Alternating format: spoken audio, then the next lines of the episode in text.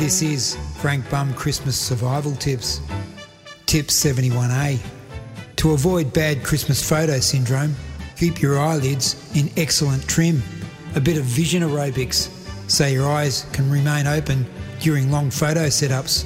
A bit of high impact resistance workout for your eyebrows. Weight training for your eyelashes. A few eyeball star jumps. That should freak out the cat. Tip 17B handing out presents. Assign clear roles Santa, photographer, wrapping paper recycler.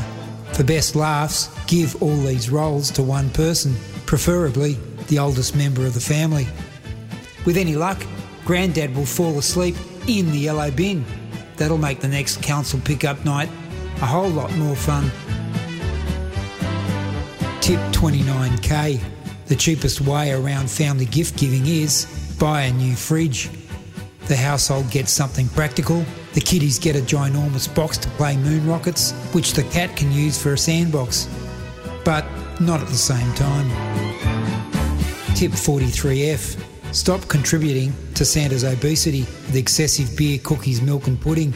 Leave the old saint a decent salad and some dried fruit. He's gonna love it. And maybe some of those laxative chocolates. That'll make the Trans Pacific sleigh ride just a little bit more exciting. Merry Christmas, Santa. Tip 89B. That difficult to buy for person. The solution? Give them nothing. Wrapped in tinsel with a card that says, Next year give us a list, you selfish bastard. They'll love it.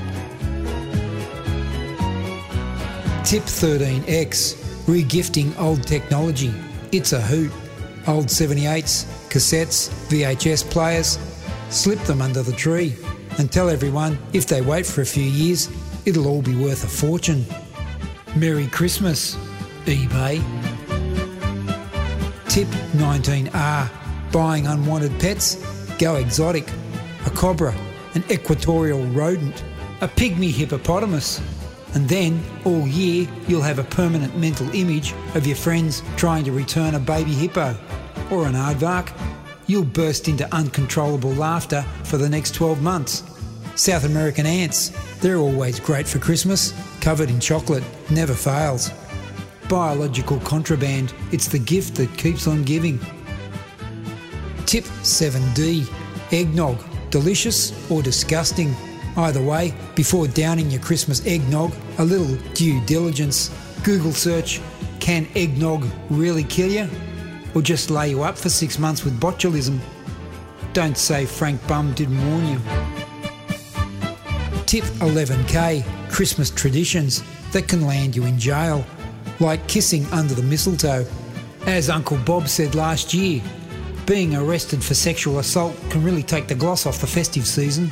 This year, before your tongue pash your feminist cousin under the greenery, stop and think. Are you sure your defence will hold up in court? Merry Christmas, cuz.